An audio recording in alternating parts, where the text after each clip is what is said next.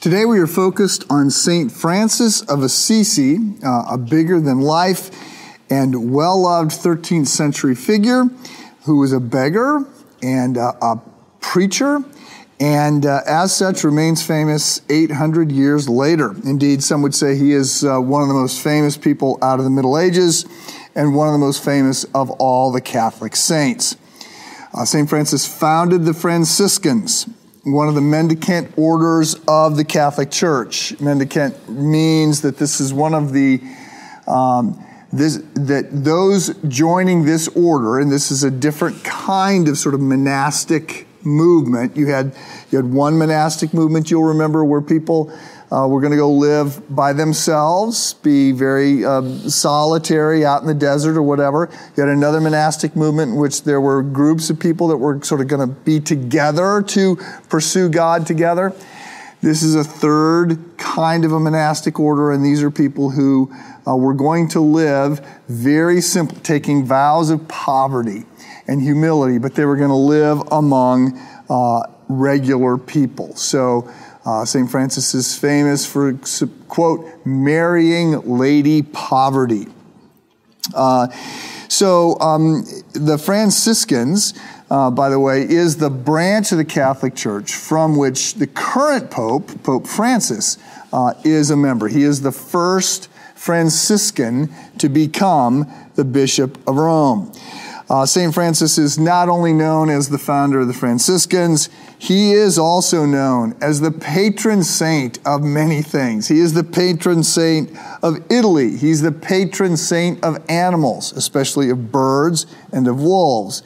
He's the patron saint of merchants, of needleworkers, of peace, of ecology. He's the patron saint against dying alone. He's the patron saint against fire.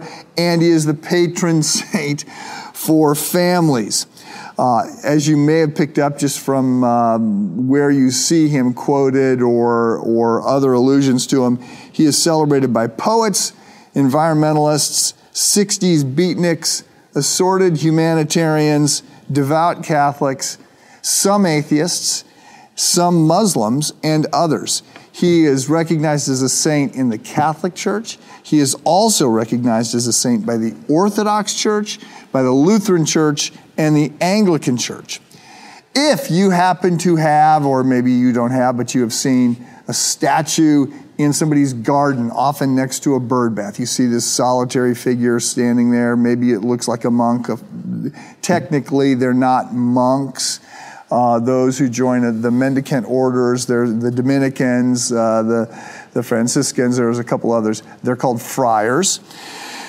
But, um, but uh, if you see the statue uh, next to a bird bath, that is St. Francis out in your garden. Um, if you've heard of church services where you can take your pets, your dog, your cat, whatever, a bird, uh, and have them blessed by the priest, that's all being tied back to St. Francis. Much has been written about him. He is uh, a very influential and colorful figure. Uh, in today's podcast, we're going to walk through and look at his life. And my guess is that part of what you're going to learn about St. Francis is that uh, the few things that you knew about him are not actually true. For starters, there is the famous prayer attributed to him Lord, make me an instrument of your peace. Where there is hatred, let me sow love. Where there is injury, pardon. Where there is doubt, faith. Where there is despair, hope. Where there is darkness, light. Where there is sadness, joy. O divine master, grant that I may not so much seek to be consoled as to console, to be understood as to understand, to be loved as to love. For it is in giving that we receive, it is in pardoning that we are pardoned, and it is in dying that we are born to eternal life. So, this is a wonderful prayer, and it does capture uh, the personality and sort of the, the vibe of St. Francis. But this is a prayer that was uh, written in 1925 in Chicago. It was not written by St. Francis.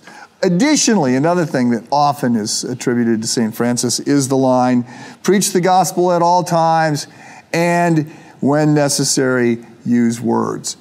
So uh, this actually, I, I, mean, I get that people like this. There's a there's an appeal to this. There's this idea that you know, be loving and gracious and kind and caring and others centered and humble. Uh, and so I, I, I mean, I think we ought to lean into that and like that. But this is not something Francis would have said. He didn't say it, and he wouldn't say it. Uh, he starts this order, the Franciscans, they're preachers. So this idea that he would have this statement in which, you know, preach the gospel uh, and, and, when necessary use words would not be something he would say. And, and as a just on the on the, the margins, let me say, I don't think this statement makes sense. Again, I get the attraction of it, but the gospel, the, uh, the good news, right? That's what gospel means. The good news is that for God so loved the world that he gave his only begotten Son, that whoever believes in him should not perish but have everlasting life. It's, a, it's the message about God sending his Son uh, as a Savior of the world. It's news. I, I emphasize this often to say it's not insight, it's something that you do have to be told. Now, there's a debate that goes on uh, in theological circles over whether or not the gospel uh, itself uh, demands this call to care for the poor and social justice and other things? Or is it just this statement about God sending his son? Uh, I, I, find this debate a little uh, wearisome. Uh, I would be inclined if you, you know, held my feet to the fire to say, I think that the gospel in its purest, simplest form is, is the message about Christ, uh, becoming, God becoming man and living among us and dying for us. Uh, and that we, we, we are reconciled with God through the shed blood of Christ and receiving Him. However, uh, you cannot follow, you cannot embrace the gospel without embracing Jesus in his teaching and his example and being led to, to care for those that others are not caring for, right? All this just goes together, it's hand in glove. And so, uh, anyway, that, that's a little bit of an aside. I'm getting ahead of myself. Look, what you're going to see when we look at St. Francis uh, is that he can seem a little um, unbalanced at times. Uh, he, is, he is very zealous about, uh, about taking the, the comments that Jesus makes to their extreme. And, uh, and so he can, he can rattle us when we, when we look at what he says. But um, I think that he is, a, he is a, a person to be studied, and there's a lot about St. Francis that I really like and I think we need to embrace. So um, but as I said, I'm, I'm getting ahead of myself. What I want to do today is set the context as always, because I'm, again, part of the whole idea of doing a hundred of these lectures is that you can see where you fit. You can sort of see uh, your history. Uh, we get to where we get. We live in the moment and we live sort of informed by everything that comes before us. And many people don't understand sort of the ebb and flow of the previous a few thousand years. And so we're looking at, the, the these hundred events, and I want to keep going back over those. Uh, a second reason, a second thing that we're going to do is uh, we're going to look at, at uh, his life. We're going to look at St. Francis's life, and then I'm going to make some comments about him. And again, uh, I think you're going to discover that part of what happens to St. Francis is really what, ha- what happens to Jesus. Uh, he's so popular. Everybody likes him. Nobody really says bad things about him. Uh, and they claim him, but as a, as a result of claiming him, they, they end up making him say or they ascribe to him things that he didn't do. Certainly, this is, this is radically true with Jesus. I've seen Jesus, who is the you know, it was claimed by the socialists, claimed by uh, liberals, claimed by conservatives, claimed by every every different group. Uh, because what you, you, could do, you know, you can't do a lot better than to have Jesus as a spokesman for your group. But but people end up making Jesus, and to some extent, they end up making Saint Francis uh, look and think like they do. He tends to be a little bit more radical than uh, than all of that. So. Uh, he's a complex guy, um, but he does zealously try and embrace the Sermon on the Mount and live it out. Some would say nobody does it more zealously than does St. Francis. So, by way of context, we are still in the Middle Ages. We are, uh, St. Francis is going to be born in the early 13th century. So, uh, so he's going to be born, he's going to live in the early 13th century. He's going to be born in the late 12th century. So 1181 or 1182.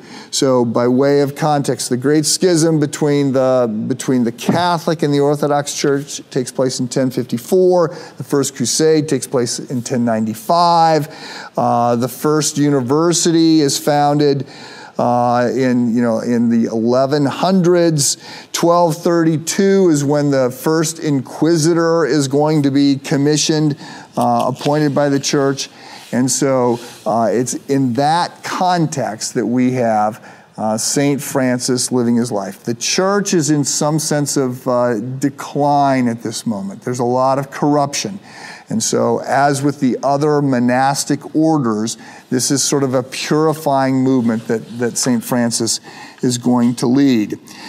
Um, so, with that said, um, let me start with a few things about his birth and early life. He's born 1181, 1182. As I said, we don't, we're not sure. He's born in Italy. Assisi is in Italy. Uh, his parents are wealthy. His dad is a cloth merchant. Uh, Pietro Bernardone, Pietro Bernardone. Uh, he was away when Francis was, was born. He was away on business in France. Uh, when he gets back, he learns that his wife has had a son uh, and that she has had him baptized with the name Giovanni, John. So, uh, so Francis's dad is not happy. He does John is a is, is a church name. It's sort of it's it's a name you know going back to the apostle John or John the Baptist. He this is not his plan for his son. He wants his son to follow him in the path of business. This is a, a time when uh, feudalism is starting to break down, and so uh, Francis's dad is one of the first of these uh, of these people who are, who are uh, merchants. They're taking advantage of capital. They're buying and selling. They're making profits. And he's gaining a lot of money and a lot of influence. He's starting to, to come up and to rival uh, the, the lords and the barons. And so he wants, he wants good things for his son. He wants an education. He wants, he wants uh, money. He wants power. He wants uh, acceptance into higher society. And so he, he has him renamed Francesco, uh, which is France. He's naming him after France, which is where he's doing a lot of his business. France is sort of the power center at the, at the moment. And so this is not a common name. Uh, it's a little bit new to name your son, uh, you know, after France. And France, it's a very sophisticated name. And so um, uh, Saint Francis, who is going to be this this simple, humble beggar, is sort of you know, he's born uh, to a to a dad who's sort of a you know a fashion plate, uh, you know, an Armani or somebody like that. So, um, and he grows up Francis grows up with this vibe, with a lot of money, and he grows up very spoiled. Um, he likes to, to play hard, he likes to party hard. One of his uh, biographers, Thomas of Celano, uh, says he squanders. His, he squandered his time terribly. Indeed, he outshone all his friends in trivialities. Uh, another person wrote that he was uh, uh, he had the ability to attract to himself a whole retinue of young people addicted to evil and accustomed to vice. Francis himself will say that uh, his early years were lives uh, of sin. In 1202, things begin to change. Uh, he, is, he is drawn to the Arthurian legend. So, King Arthur uh, the, this legend about King Arthur and the Knights of the Round Table and being noble and chivalry and all this stuff.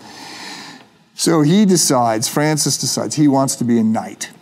And uh, he, he doesn't become one, but he acts like one for a little bit. And uh, he goes off to battle uh, when his town is going, Assisi is going uh, to do battle against uh, another local city, Perugia. And he goes off to battle with a bunch of his friends, uh, full of dreams of military glory. And the battle goes poorly.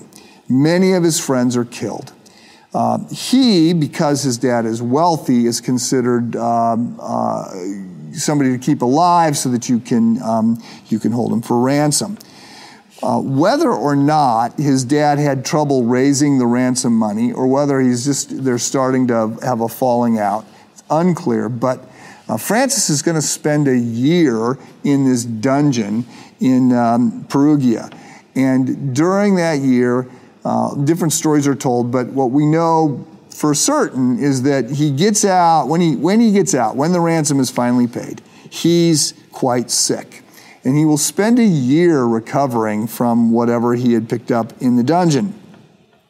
But uh, he doesn't appear to have changed much. So as he gets his health back, he goes back uh, to partying. And then he has an opportunity to join the Fourth Crusade. So now he has his dad buy him armor, very elaborate, uh, sort of gold plated armor, and he sets out to go to fight uh, with the Crusaders. He goes one day out. Oh, he's got two of his friends with him. He goes one day out and he has a dream. And in the dream, he hears God tell him, No, this is not right. Go back. So uh, he gives away his armor and he heads, he heads home. At which point, of course, he's considered uh, a coward. Um, but things are beginning to happen inside of Francis. So then you get a lot of stories about uh, how he sort of undergoes this conversion from this, you know, living large, the Armani uh, air. Uh, you know, dashing. I'm gonna, I'm gonna, you know, go fight in battles, and I'm gonna, you know, buy lots of uh, nice clothes and nice wine and other things he begins to change. One of the things that's famously told is that he sees a leper and he's repulsed by the leper. He's repulsed by his look. And leprosy at this point is not just Hansen's disease, which we think of it today. Uh, it was sort of anyone who had any kind of significant uh, disease, deformity, infection, whatever. But he, um, he's repulsed by this leper and his smell and his appearance, but he feels like he needs to love him. So he gets off of his horse and he goes over and he embraces the leper. Now, we know that leprosy is not contagious. They didn't know that. He embraces the leper and he kisses his hand.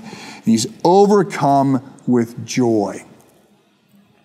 Uh, another thing. So now he starts to, to contemplate God. He starts to pray. Again, he's still recovering.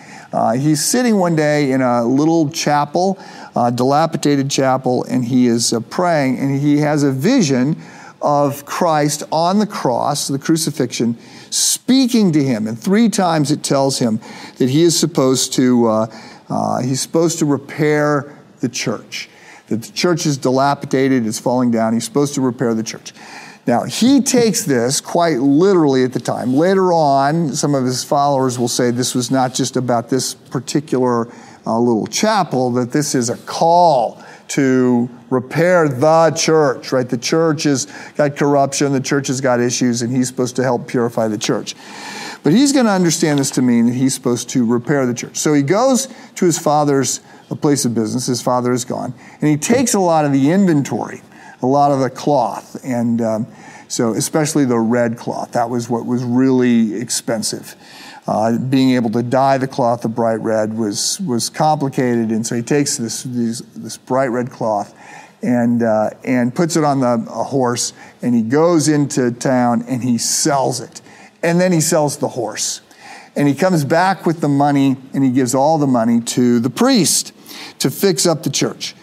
Uh, the priest is a little bit uh, confused about this. Again, um, uh, St. Francis is a complicated, well known about town, the, you know, the son of the rich guy. He doesn't quite know what to do. Francis signs, pledges himself. He goes, I will, I will fix up the church. I'm going to work. I'm going to, I'm going to, I'm going to work and fix up the church myself. And so the, the priest accepts this. When his dad gets back from business, he's wondering where's, you know, where's his inventory, uh, and where's the horse. And uh, when he finds out that Francis has uh, sold this, he's furious. So he goes, um, uh, he goes after Francis. Francis hears he's coming, so he runs and he hides, and he lives in a cave for a month. Uh, and doesn't appear to have a whole lot of food. When he, he comes out after a month, hoping that his father has uh, sort of calmed down, goes home, but he's now his clothes are tatters, he's lost weight, and uh, he's an embarrassment to his father. He's, he's stolen this, this property, he's giving things away, he's dressing poorly, uh, he's starting to ask people for handouts. His father's scandalous. His, his father has him um, chained up in their home, puts him in a cell. You can see this cell if you go to visit um, the, the family home. You can see where uh, Francis was chained up by his father. And he's there for weeks, and, and his father goes away on business. His father is, is, trying to convince him that this, this, the path he's heading down is the wrong path. Francis won't change. You know, he's, he's headstrong. He's not going to go back. So his father goes away on business. His mother lets him uh, un- unchains him. And he runs back to uh, the priest to, uh, to keep working on the church. His father comes back and uh, has him arrested.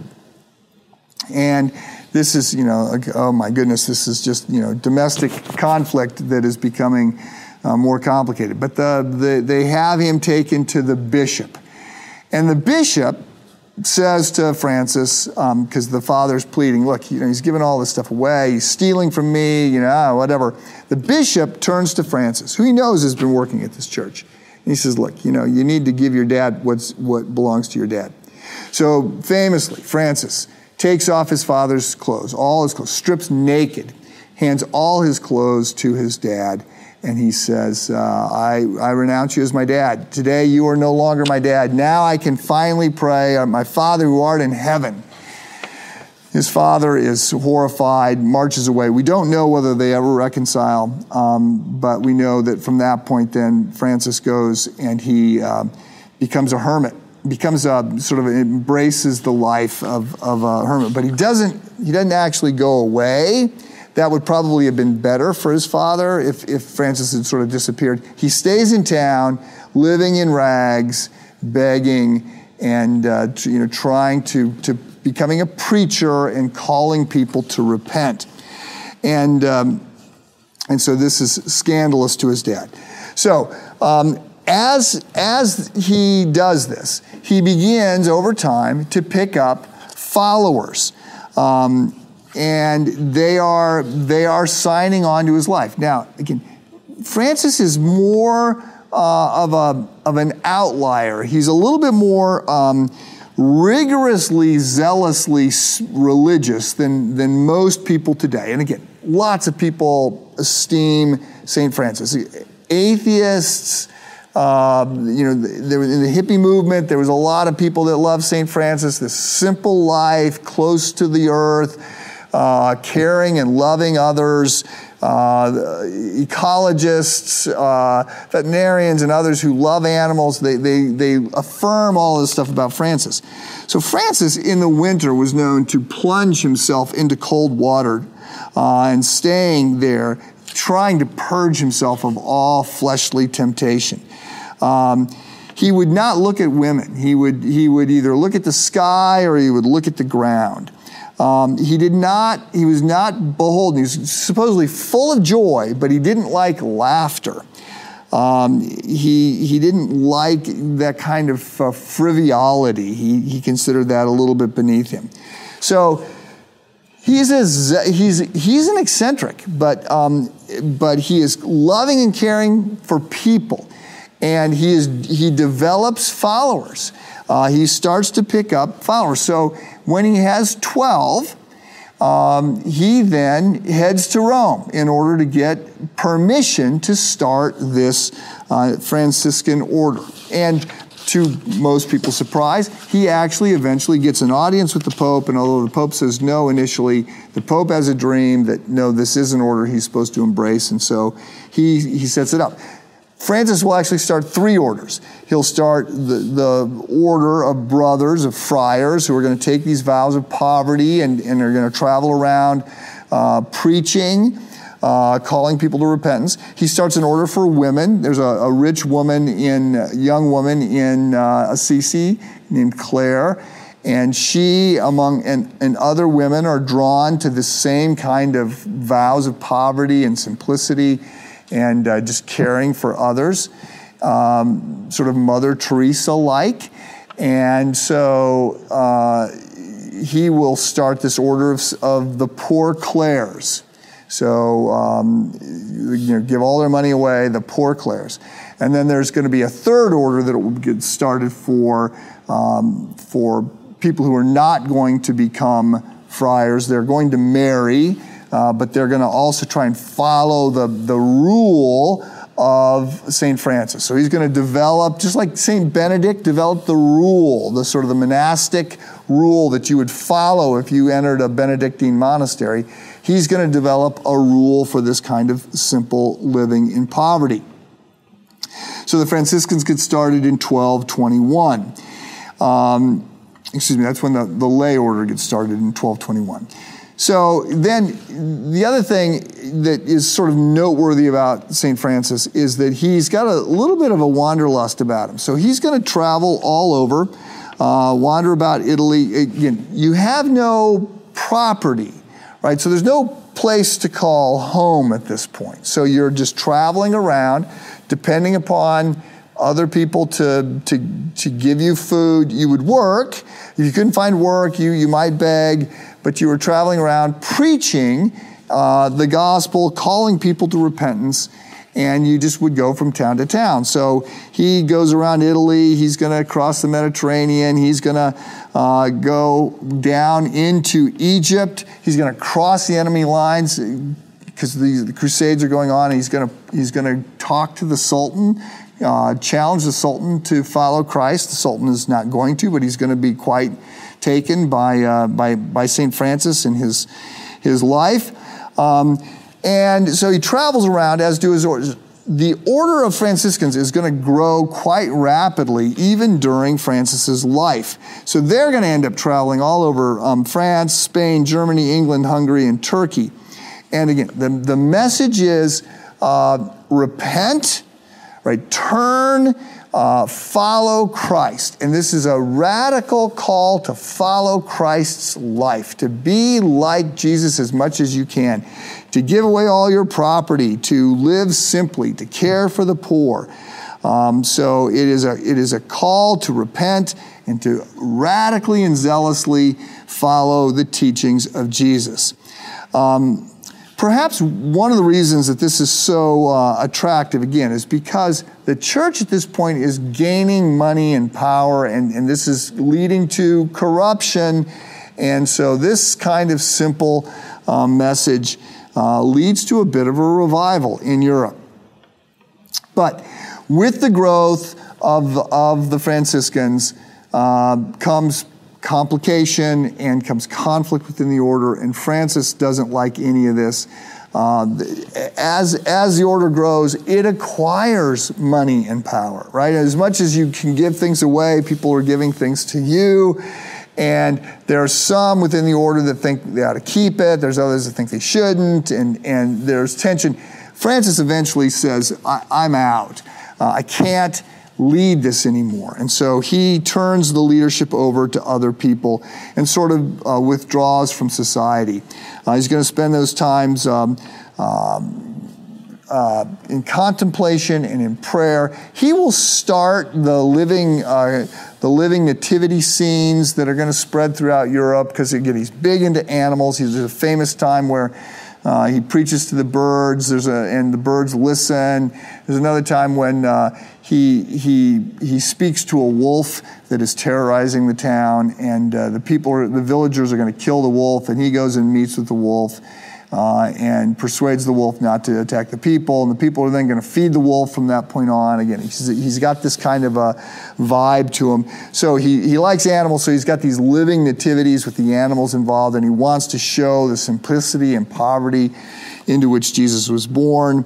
Uh, he's going to write some things. He's famous for some poems um, that, that he is going to write. Towards the end of his life, he, um, in, so in the 1220s, he's going to die at the age of 44. in poor health. Uh, he's mostly blind by this point. Uh, again, he's lived a life of, of, of poverty, he's lived a life of fasting, um, and so he's got some health issues. Uh, but he is going to, he's on a mountain retreat when he, uh, tradition would say, he develops the stigmata.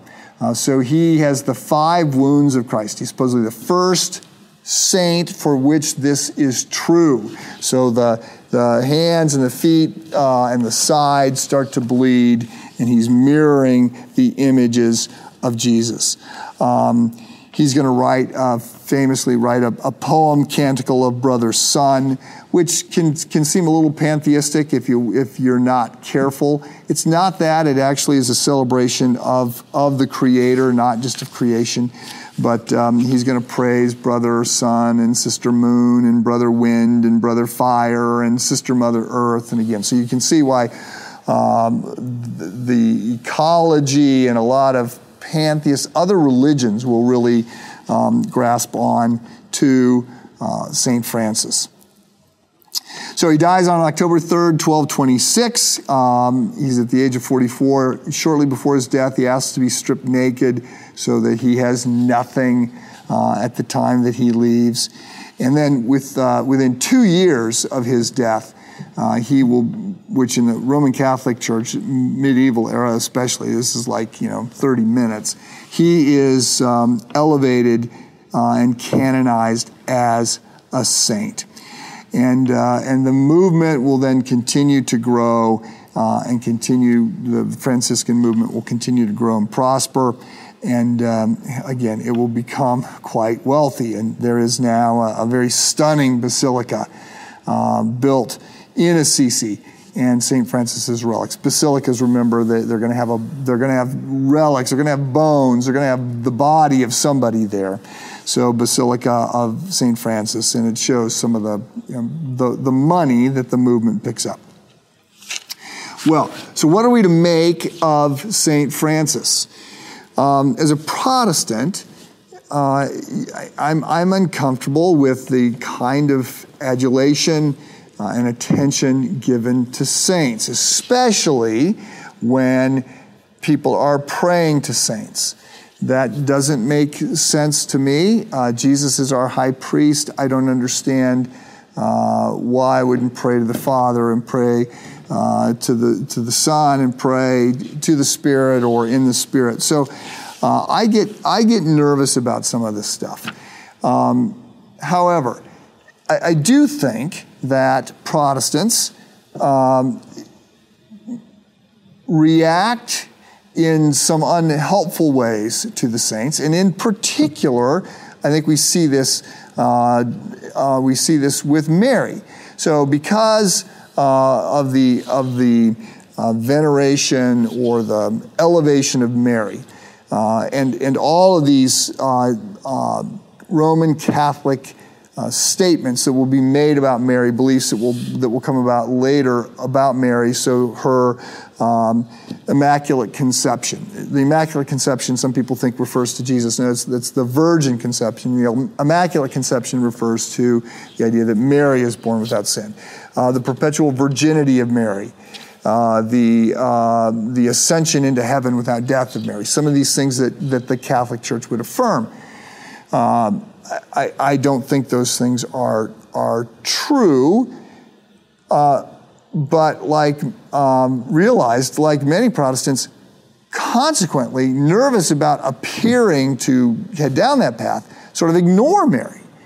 And Mary is, I mean, how can you ignore Mary? She's the one selected by God the Father. She is, she is chosen by God to be the mother uh, of, of his son. And her Magnificat and her, her life is one of the, from which we can learn a lot. Her example is profound. And in a similar way, some of these saints are people that we really ought to sort of sit up and pay attention to. And they do some remarkable things. And their zeal for Christ, their love for Christ, their commitment to embrace the teachings of Christ, while maybe not something we're going to take at the, at the same way that they do are certainly things that call us forward. So um, I think there are things to learn from uh, Francis, uh, ways to be challenged by his life, by his commitment, by his care for the poor, by his, uh, by his just decision to really say, you know, when in doubt, I'm going to lean in. I'm going to I'm going to embrace the, the most literal understanding of what I'm being called to. So, uh, I'm going to end uh, our time um, by circling back to the prayer, which again is not a prayer that St. Francis wrote, but I think it does capture a lot of the, the spirit of St. Francis, and there is certainly something here for us. So, Lord, make me an instrument of your peace. Where there is hatred, let me sow love. Where there is injury, pardon. Where there is doubt, faith. Where there is despair, hope. Where there is darkness, light. Where there is sadness, joy. O divine Master, grant that I may not so much seek to be consoled as to console, to be understood as to understand, to be loved as to love. For it is in giving that we receive, it is in pardoning that we are pardoned, and it is in dying that we are born to eternal life. Amen. In the next podcast, the plan is to look at the Christian origins of human rights that emerge in the 12th century. See you then.